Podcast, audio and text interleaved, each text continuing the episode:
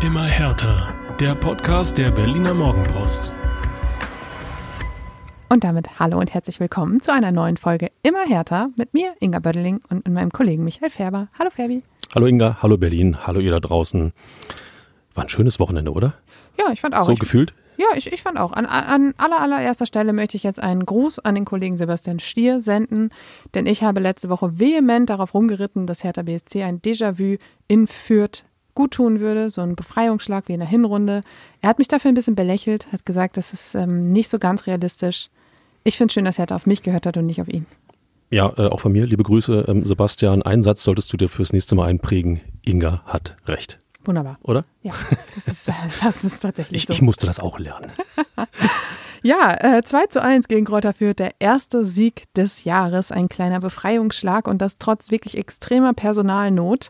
Darüber sprechen wir natürlich heute, genau wie über die erneuten Proteste und die Frage, wer am Freitag gegen Magdeburg eigentlich noch auf dem Rasen stehen soll. Elf Menschen, die das Hertha-Trikot tragen. Ich würde mich zur Not auch bereit erklären, obwohl mir blau überhaupt nicht steht. Du hast gerade ein dunkelblaues Hemd an. Verdammt, musste mich Mit so einem spoilern. weißen T-Shirt Hör doch auf, hör doch auf. Ähm, Welche Position wäre es für dich? ähm, linker Pfosten. Ja, muss, ich, muss ich nicht so viel laufen, weil das kriege ich Geh nicht ich mehr hin. ähm, nein, aber es, Die äh, es, Eckfahne wäre auch was, da können die Haare so im Wind wehen. das, das, äh, ja, überragend. Ich äh, biete mich an als Eckfahne im Spiel ähm, Hertha gegen Magdeburg. Ähm, bin Ich- gern bereit für, für jeden ich, Spaß. Ich bin dabei. Solange es ein Spektakel wird, ist alles gut. Aber es ist natürlich eine spannende Frage, ähm, nach dem, was äh, in der vergangenen Woche passiert ist, nach dem, was jetzt auch in Fürth passiert ist. Ähm, ja, welche Mannschaft läuft da auf? Punkt. Das weiß Paul Dardai auch nicht. Das wird so ein bisschen die Überraschung der Woche, aber der Reihe nach. Es war ähm, wie in der Hinrunde äh, der erste Sieg. Eckfahne. So, also nicht zu fassen. Ich stelle mir vor, ich stehe da als Eckfahne und dann ist da Fabian Reese. Ja, Kann man gleich ein On-Field-Interview machen. ja, siehst du? Läuft. Sowas nennt man zwei Fliegen mit einer Klappe Ja, schlagen. hallo Hertha BSC, immer neue Wege öffnen. Ja, Du hättest jetzt sagen können, dass Orange dir vielleicht nicht so steht. Ja aber äh, das, das weiß ich mit äh, meinem hellblonden Haar wieder auszugleichen. Auch wieder wahr. Schön, ja, komm. Entschuldigung, kommen wir zum Thema. Zum Thema. ähm, ja, wie in der Hinrunde gab es ähm, gegen Fürth den ersten Sieg. Ähm, es gab zwar kein 5 zu 0 wie in der Hinrunde, aber dafür ein fast noch wichtigeres 2 zu 1. Ähm, denn damit hat man so ein bisschen dann doch wieder den, den Blick nach oben gefunden. Und äh, unsere Folge heißt nicht umsonst, aller guten Dinge sind acht, denn man ist auf Rang 8 gesprungen. Man hat acht Punkte Rückstand auf Rang 3 und acht Punkte Vorsprung auf Relegationsrang 16. Alle Achtung, oder? So, ne, so sagen wir es. Klingt, klingt, natürlich, klingt natürlich super langweilig, ja. Du bist im Mittelfeld und nach oben ist der gleiche Abstand wie nach unten, aber äh, ich glaube, dafür war das Spiel viel zu wichtig, weil die Signalwirkung an die Liga nochmal so ein, so ein Ticken war, ähm, hallo, wir sind auch noch da. Vergesst uns nicht. Und Sportdirektor Benjamin Weber hat das ja auch so gesagt. Er hat im Interview mit dem Tagesspiegel gesagt, äh, wir, ähm, Moment, wir haben nie über den Ausstieg gesprochen. Wir haben gesagt, wir wollen uns in eine Position bringen, um vorne anzugreifen. Und wenn wir in Fürth punkten, kann der Blick wieder nach oben gehen. Ja, das ist so ein verkapptes, wir wollen ins Aufstiegsrennen eingreifen und äh, wir kennen ja die Mechanismen, wir kennen die Wortwahl, man versucht das klein zu halten, intern wird vielleicht, vielleicht auch ein bisschen anders geredet. Das ist auch gut so, ja. Ich finde immer, man sollte sich das höchste Ziel setzen und äh, wenn man es dann nicht erreicht, dann ist das so, dann waren andere vielleicht besser. Man selber hat äh, in bestimmten Situationen das nicht hinbekommen, aber ähm, ich lehne mich jetzt mal aus dem Fenster, du musst als Härte BSC das Ziel Wiederaufstieg haben. Nichtsdestotrotz, das so zu formulieren, Schritt für Schritt zu, zu generieren und äh, diesen Sieg eben einzufahren, ähm, ja, sind drei Dinge, die ähm, total sich gut anfühlen, richtig anfühlen für einen schönen Mai. Ja, und äh, die Gründe für den Sieg, die waren tatsächlich auch relativ vielschichtig und auch mutmachend. Denn ähm, wir haben es gerade schon kurz angerissen, die Personalnot, die ist schon echt massiv jetzt bei Hertha BSC. Wir reden da gleich noch ein bisschen intensiver drüber, wer denn da jetzt eigentlich was hat. Ähm, aber Paldada hat vor der Partie schon gesagt, dass er ähm, vier geplante Wechsel habe, weil ähm, vier Spieler nicht über 90 Minuten kamen oder kommen würden. Ich habe versucht, das durchzurechnen. Also es waren sicherlich Fabian Reese, der erstmals wieder in der Startelf stand nach 70 Tagen Pause. Ähm, es war vielleicht auch Pascal Clemens, der in den letzten Wochen auch häufig krank war und in der Innenverteidigung stand, weil der eigentlich vorgesehene Linus Gechter als Ersatz für Toni Leistner sich auch noch kurzfristig abgemeldet hatte. Auch dazu später mehr. Aber äh, vielleicht auch Perko Dardai, der ja ebenfalls nicht ähm, ganz fit durch den Januar gekommen ist. Also es gab jedenfalls einige Spieler, die sich vorher schon gemeldet haben und gesagt haben, 90 Minuten reicht vielleicht nicht. das ist natürlich äh, schon eine Hypothek, mit der du dann in so ein Spiel gehst. Und wenn du dann noch einen Martin Winkler hast, der sich ähm, nach, ich weiß nicht, 20 Minuten eine gelbe Karte wegen einer Schwalbe einfängt und danach auch nicht richtig ruhig bleibt und von Marco Fritz vom Schiedsrichter gesagt kriegt, eine, ein, so ein Ding noch und du bist vom, äh, fliegst vom Platz, dann äh, hast du da natürlich auch noch ein Problem. Wäre ich als Trainer richtig sauer. Richtig, richtig sauer. Ich würde mir den Burschen nehmen, äh, am liebsten noch in der Halbzeitpause sagen, hier, ihr Spieler, ihr äh, kaspert mal, wie er es in der zweiten Halbzeit macht und würde mir den Burschen richtig zur Brust nehmen, weil das geht nicht. Er weiß doch um die personelle Lage, er weiß um die, um die Probleme, er weiß um die geplanten Wechsel. Also ich kann mir nicht vorstellen, dass, dass ähm, Dada der Mannschaft das nicht gesagt hat, Leute, so und so sieht's aus. Wir rechnen damit, dass wir aufgrund von Vorkommnissen, Krankheiten, Verletzungen etc. Vielleicht gehört er ja auch dazu zu einem geplanten Wechsel. Genau, genau, das gehört dann, äh, könnte, könnte auch möglich sein, aber das muss er ihm einbläuen, das geht überhaupt nicht. Und nochmal, Schwalbe, habt ihr doch gar nicht nötig da in Westend. Und in Fürth auch nicht. ähm, ein Grund für den Sieg war auch die doch nicht vorhandene völlige Abhängigkeit von Fabian Reese. Das war jetzt etwas verklausuliert formuliert, aber äh, man hat in diesem Spiel gesehen, dass ähm, nicht alles nur über ihn ging. Es war ein sehr starkes Spiel von Florian Niederlechner, der den, äh, die Sturmspitze gebildet hat dieses Mal, ähm, weil eben auch Haris Tabakovic fehlte, auch dazu nachher mehr. Ähm, es war auch ein ähm, gutes Spiel von Derry Sherhand, der wichtige Akzente gesetzt hat. Der war für Martin Winkler eben gekommen. Und ähm, auch Fabi Reza hat natürlich Akzente gesetzt, aber es war eben nicht so spielbestimmt, nicht so dominant wie in den äh, letzten beiden Partien, wo man dachte, okay, er kommt und alles kapriziert sich auf ihn. Das ist ja irgendwie auch eine gute Nachricht. Ja, ohne Zweifel. Ähm, dass sich Fürth sicherlich auch Fabian Reese ausgeguckt hat als ähm, tragendes Element im Hertha-Spiel und ihn versucht hat natürlich auszuschalten. Ähm, einer alleine kann das ja nicht machen. Also jeder, der Rese einmal äh, Fußball spielen gesehen hat im Hertha-Trikot, weiß, äh, du brauchst zwei, vielleicht sogar drei Leute, um ihn direkt am Mann, um in ihn äh, im Raum auch äh, die, die äh, Wucht zu nehmen, die er entwickeln kann. Und das ist, gibt Platz für andere Spieler. Und so ein Niederlechner, bei allem Respekt, der kann so eine Plätze inzwischen, so eine Räume inzwischen nutzen. Hat lange gebraucht, bis er bei Hertha dann in der Position war, um auch, sagen wir mal, mit diesem Selbstbewusstsein diesen, diesen Raum zu füllen, der dann frei wird. Und ähm, dadurch wird das Spiel von Hertha ähm, etwas ausgeglichener, nicht mehr ganz so reselastig. Das hilft. Und äh, Fürth als Mannschaft, die da oben im ja, Spitzenquartett, glaube ich, ist es, ne? Ja. unterwegs ist, ähm, die bekommt dann eben Probleme. Und äh, das zeigt, äh, wie, wie offen dieses Aufstiegsrennen eigentlich tatsächlich ist. Ne? Ich glaube, manch einer hat mich am Sonntag auch schon wieder für verrückt erklärt, weil ich habe nämlich über meinen Spieltext geschrieben. Nein. Nein. über meinen Spieltext geschrieben, Hertha greift ins Aufstiegsrennen ein. Damit war natürlich nicht gemeint, dass Hertha jetzt schon wieder ja oben anklopft, sondern damit war gemeint, dass sie mit ihrem Sieg gegen Fürth die ganze Lage da oben ein bisschen durcheinander gewirbelt haben, weil Fürth ja durchaus mit einem Sieg die Chance gehabt hätte, auf Relegationsrang 3 zu springen, an, an dem, am, am HSV vorbei. Und ähm, das hat eben nicht geklappt. Und das war so dieser Versuch der, des externen Eingriffs aus der Ferne. Aber es haben viele nicht verstanden, deshalb habe ich es wieder geändert. Ähm, nö, aber du hast ja recht. Ja. Du hast ja recht. Wenn, wenn ich, Danke, wenn ich, wenn ich, aber wenn ich, so, da davon jetzt mal abgesehen. Ähm, wenn ich, wenn ich äh, eine Mannschaft da oben schlage, greife ich ins Aufstiegsrennen ein. Wenn ich äh, selber Ambitionen habe und liebe Leute, Hertha BSC hat diese Ambition, ich kann das nicht oft genug wiederholen, ähm, dann äh, tue ich es ja auch direkt und mittelbar ins Aufstiegsrennen einzugreifen. Insofern, ähm, ja, natürlich greift Hertha ins Aufstiegsrennen rein, ohne Zweifel. Ein weiterer Grund für den Sieg war die Tatsache, dass die Youngsters eben funktioniert haben. Da war der 18-jährige Pascal Clemens, der eben dann doch in die Innenverteidigung rutschen musste und neben Marc Kempf äh, verteidigt hat. Und da war Tim Hoffmann, der ebenfalls 18-Jährige aus Herthas U19, der sein Profidebüt gefeiert hat, nachdem Marc Kempf ähm, in der zweiten Hälfte nicht weitermachen konnte. Auch darüber reden wir gleich noch ein wenig intensiver. Und ähm, das war dann für Paul Dardai auch der Moment nach dem Spiel zu sagen, das ist dann der Berliner Weg und dann funktioniert das eben. Selbst Alexander Zorniger, Trainer von Fürth, hat nachher gesagt, das ist ein Alleinstellungsmerkmal, was Hertha da hat, dass das eben so funktioniert. Denn er hatte ebenfalls ein paar Youngster in seiner Aufstellung und die haben mehrfach die gleichen Fehler gemacht, was Hertha dann eben zu den beiden Toren äh, verholfen hat. Und da hat er gesagt, die, unsere Youngster müssen diese Schritte eben noch machen. Bei Hertha ist das eben schon passiert. Falls noch irgendjemand Zweifel hatte, dass ähm, die Ausbildung junger Spieler bei Hertha BSC gut sein könnte, ähm, ich glaube, dieses Spiel hat so in, in zwei, drei guten Nuancen gezeigt. Ja, die Ausbildung bei Hertha BSC in der Hertha Akademie ist einfach wirklich gut. Und ähm, die Youngster in solchen Spielen zu bringen, ähm, das hilft ja auch, äh, wie sagt man, sich die Hörner abzustoßen. Ja, also nicht in so einem Larifari-Spiel, wo man mal äh, ja, so ein bisschen reinschnuppern kann, sondern ich bin dann auch immer dafür, die Jungs bringen Qualität mit. Der Schritt von der U19 in den Männerbereich ist dann nochmal ein Schritt.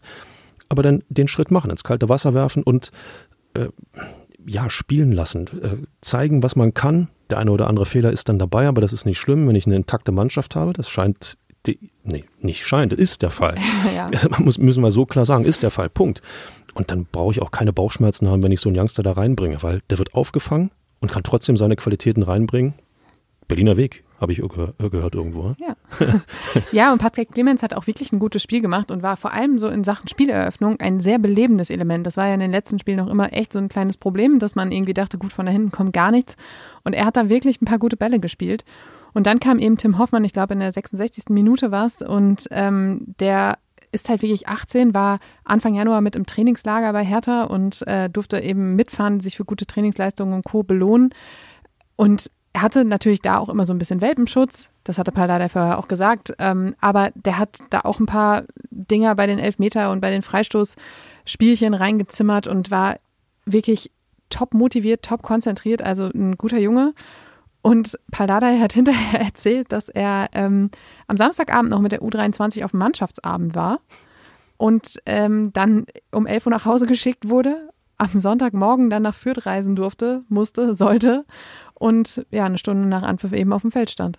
So beginnen übrigens großartige Fußballkarrieren. Ja. ja ähm, Opa erzählt vom Krieg, Karl-Heinz Körbel, Eintracht Frankfurt, war es ähnlich. Ja, also der musste auch ins kalte Wasser und durfte dann gleich gegen Gerd Müller ran, hat äh, eine super abgeliefert und war seitdem eigentlich nicht mehr wegzudenken. Und ähm, ob das jetzt äh, hier genauso funktioniert, muss man eben abwarten. Aber solche Dinge, wenn du gar nicht nachdenken kannst, ja, wenn du als Jugendspieler irgendwo dabei bist, als junger Spieler und der Trainer gibt dir das Signal, du bist dabei, du bist, du bist im Kader, vielleicht sogar in der Startelf, dann fängst du an nachzudenken. Der Junge hatte überhaupt keine Zeit nachzudenken. Der musste nach Hause, der musste nach Fürth und er musste spielen. Und musste spielen, so, genau. Und das, das ist dann vielleicht auch nochmal, äh, ja, besser, einfacher und, und ähm, befreiender, wenn du einfach, einfach musst und es tust.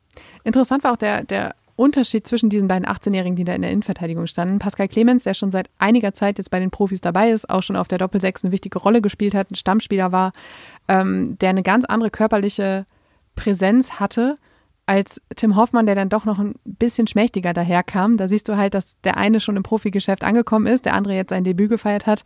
Ähm, aber es heißt ja nicht, dass er diese Schritte nicht auch machen kann. Ja, genau so ist es. Und ähm, am, am Beispiel Clemens kann Hoffmann ja sehen, was möglich ist. Nicht an irgendeinem, der schon zehn Jahre dabei ist, sondern nicht an Toni an, Leisner. An, nicht an Toni Leisner, sondern an einem direkten, äh, komm, sagen wir es, Mitspieler aus dem Jugendbereich. Ja. ja. kann, er, kann er sehen, was möglich ist. Und das, das motiviert, also mich würde es motivieren, sorry. Hinzu kam, dass Paul Dardais Idee aufgegangen ist. Er ließ den Gegner ein bisschen kommen, stand dem Gegner auf den Füßen. Wir haben es im Vorgespräch gesagt, er hat äh, führt den Spaß am Fußball genommen und das eben hat dann dazu geführt, dass zwei Standardtore gefallen sind. Eins nach Ecke, Kenny, Kopfball, Kempf, eins nach Freistoß und Kopfball, Kempf und ähm, das zweite Tor mit ähm, freundlicher Mithilfe des ähm, Fürthers Petrov, hieß er, glaube ich. Ähm, ja, und äh, dann waren alle glücklich am Ende.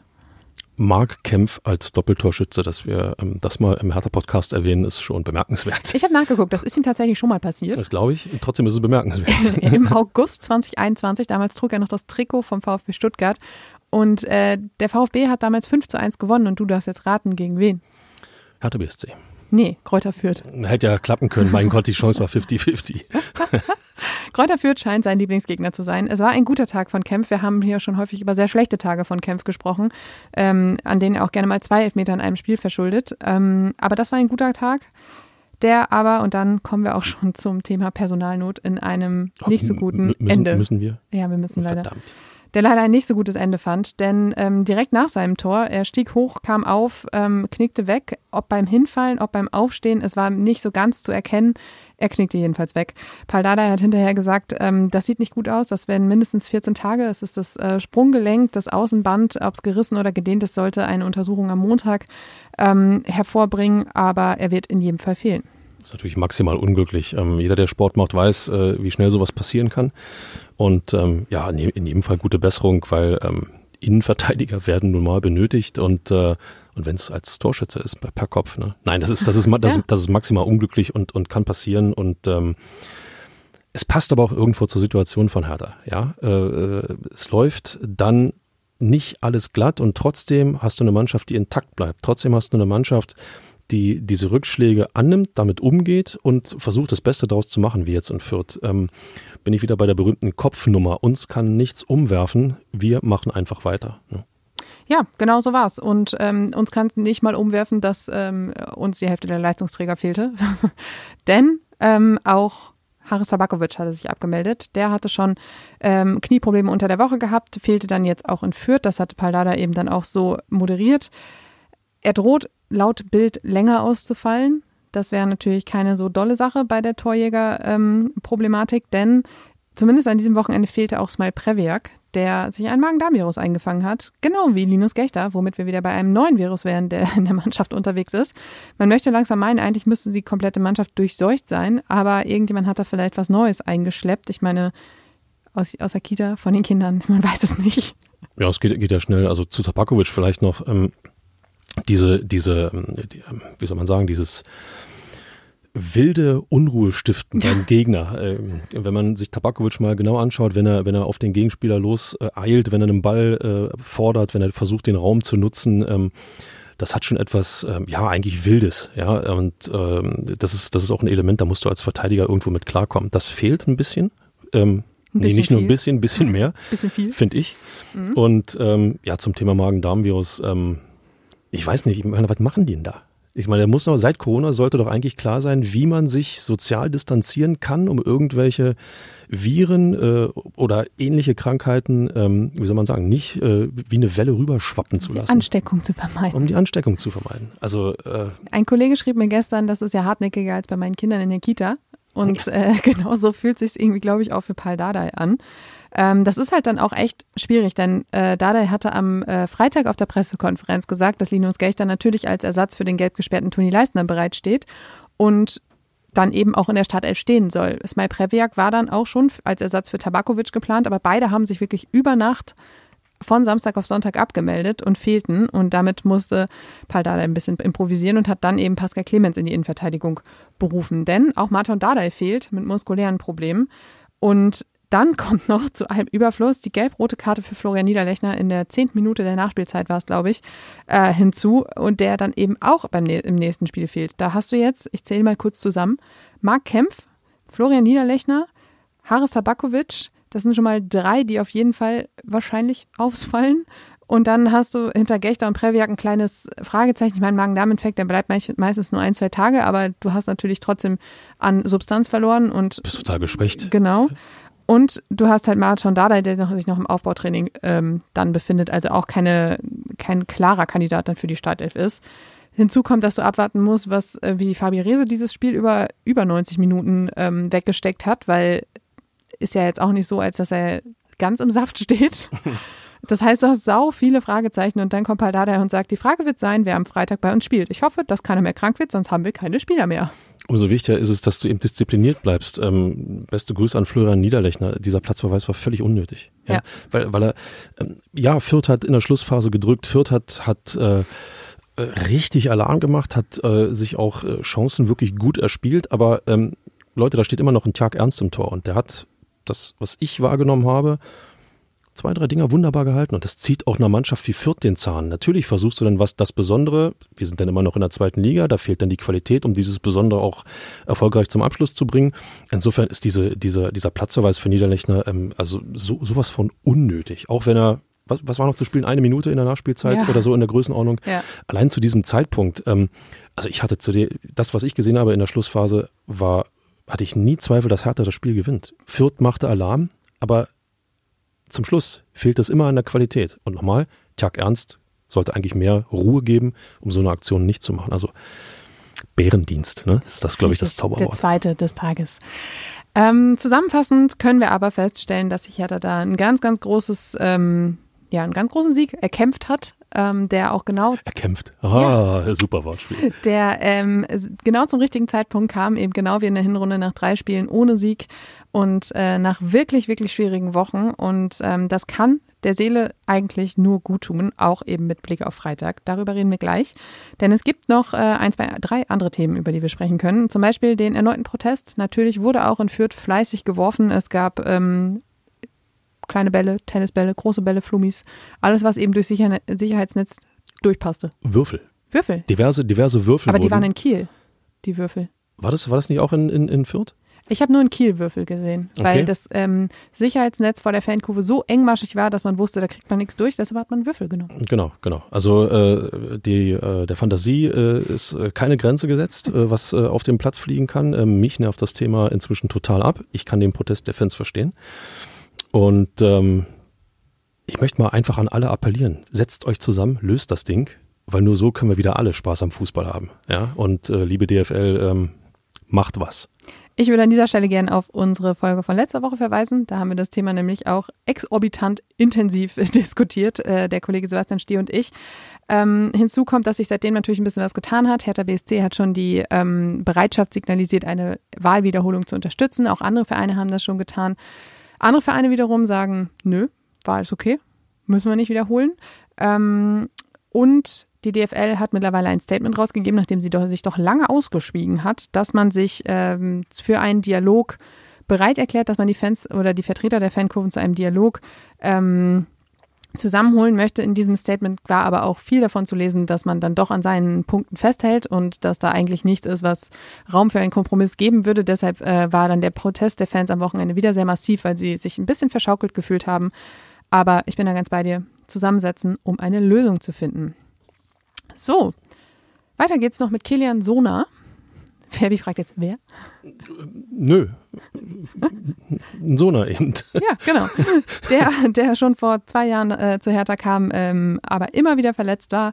Er ist jetzt in der Slowakei, denn man hat einen Verein für ihn gefunden, bei dem er jetzt auf Leihbasis bis zum Saisonende spielen wird. Spielpraxis ist das oberste Ziel. Das hatte Benny Weber schon äh, sehr früh, ähm, das ist äh, sehr früh bekannt gegeben und äh, im Sommer wird man dann weiterschauen. Und einer, der eben auf dem Inzwischen, inzwischen, sorry, wenn ich dir ins Wort falle, inzwischen wird er gebraucht. Ne? Bei diesen Ja. Verletzungsausfällen und äh, Krankheiten und äh, Personalknappheit äh, könntest du eigentlich jeden brauchen. Insofern, ähm, puh.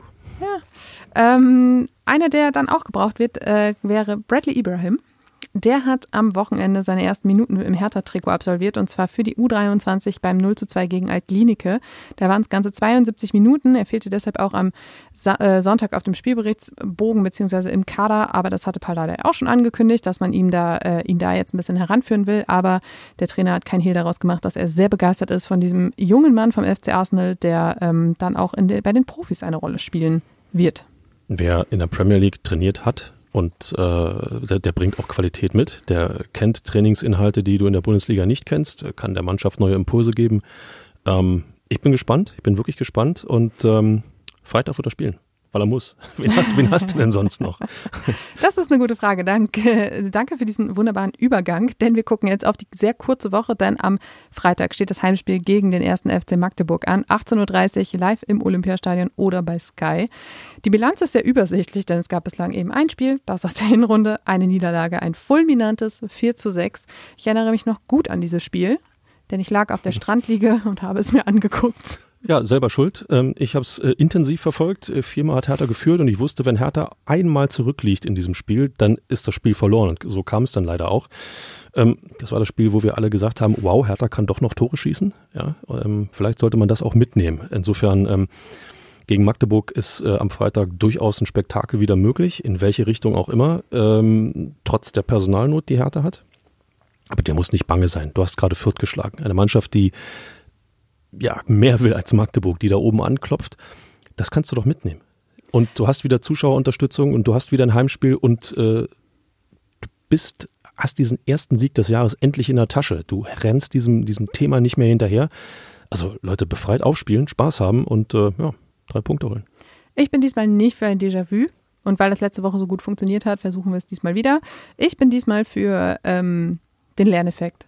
Dass man eben diese Führung, die man hat, dann auch über die Zeit bringt gegen Magdeburg. Magdeburg hat am Wochenende einen richtigen Big Point gelandet und zwar gegen Tabellenführer St. Pauli. Es war die erste Saisonniederlage ähm, für St. Pauli, die Magdeburg denen dazugefügt hat. Und sie haben in der Rückrunde jetzt auch schon einen Punkt gegen Kiel geholt, ebenfalls ein Aufstiegsaspirant. Also die spielen offensichtlich ganz gerne gegen diese Mannschaften da oben. Aber man hat eben auch gegen Braunschweig verloren. Und das wiederum ist eine Mannschaft, die eigentlich tief unten drin steckt. Das heißt so ein bisschen dieses, ähm, diese Achterbahnfahrt, die Magdeburg da so liefert. So der Klassiker. Gegen die guten Mannschaften, die ja selber etwas auf den Platz bringen wollen, hilft es dir, äh, wenn du vor allen Dingen deren Spiel zerstörst, um dann Räume zu nutzen, deine schnellen äh, Qualitäten zu nutzen, um nach vorne zu kommen. Mannschaften aus dem Tabellenkeller machen das genau umgekehrt. Die stellen sich hinten rein und sagen, macht ihr mal, weil äh, wir haben die Qualität nicht. Wir müssen erstmal zusehen, dass wir unser Tor schützen. Und sollte sich da eine Möglichkeit ergeben, dann versuchen wir irgendetwas. Insofern wird, ähm, ja, ich glaube, es wird ein hochinteressantes Spiel, weil ähm, beide können sich nicht hinten reinstellen, beide, nee. können, beide können nicht im Hurraspiel loslegen, es sei denn, sie legen es wieder auf einen 6 zu 4 an. Ähm, insofern. Äh, ich hätte übrigens nichts dagegen. Sage ich ja. Im Hinspiel hat der äh, Gastgeber 6 zu 4 gewonnen. Ähm, Im Punkt, Rückspiel Punkt, gewinnt der Gastgeber Punkt, 7 zu 5. Punkt, Punkt, Punkt. Nein, aber ähm, genau, genau diese Gemengelage, dass eigentlich beide Mannschaften die gleiche Art von Fußball spielen. Auch Hertha BSC ist ja äh, eher eine Mannschaft, die inzwischen das Tor versucht zu schützen, als mit irgendwelchem Hurra-Stil nach vorn zu gehen.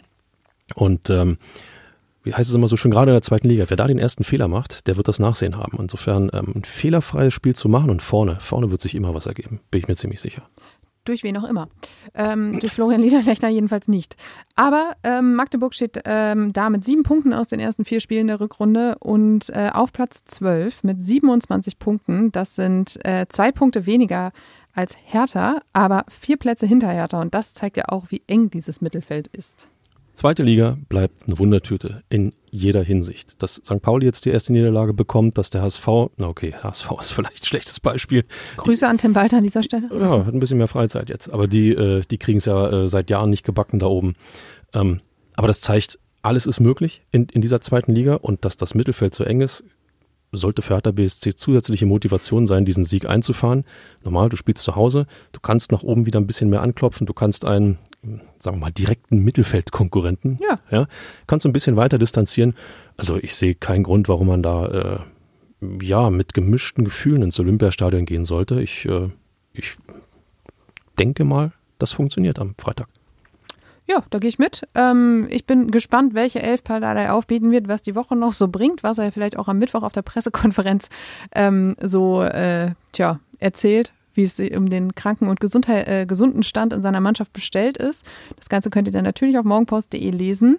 Ansonsten ähm, würde ich sagen, Fabi, schauen wir uns das alles an am Freitag und reden dann nächste Woche wieder drüber, so wie wir das immer machen. So machen wir das. Und ähm, seht zu, dass ihr da gesund werdet in Westend, ja? Ja. Ja, es ist wirklich, es ist faszinierend. Naja, gut. Ähm, euch da draußen wünschen wir auch, dass ihr gesund äh, werdet, bleibt und äh, was auch immer gerade wichtig ist bei euch. Äh, wir wünschen euch eine schöne Woche, bedanken uns fürs Zuhören und sagen bis nächsten Montag.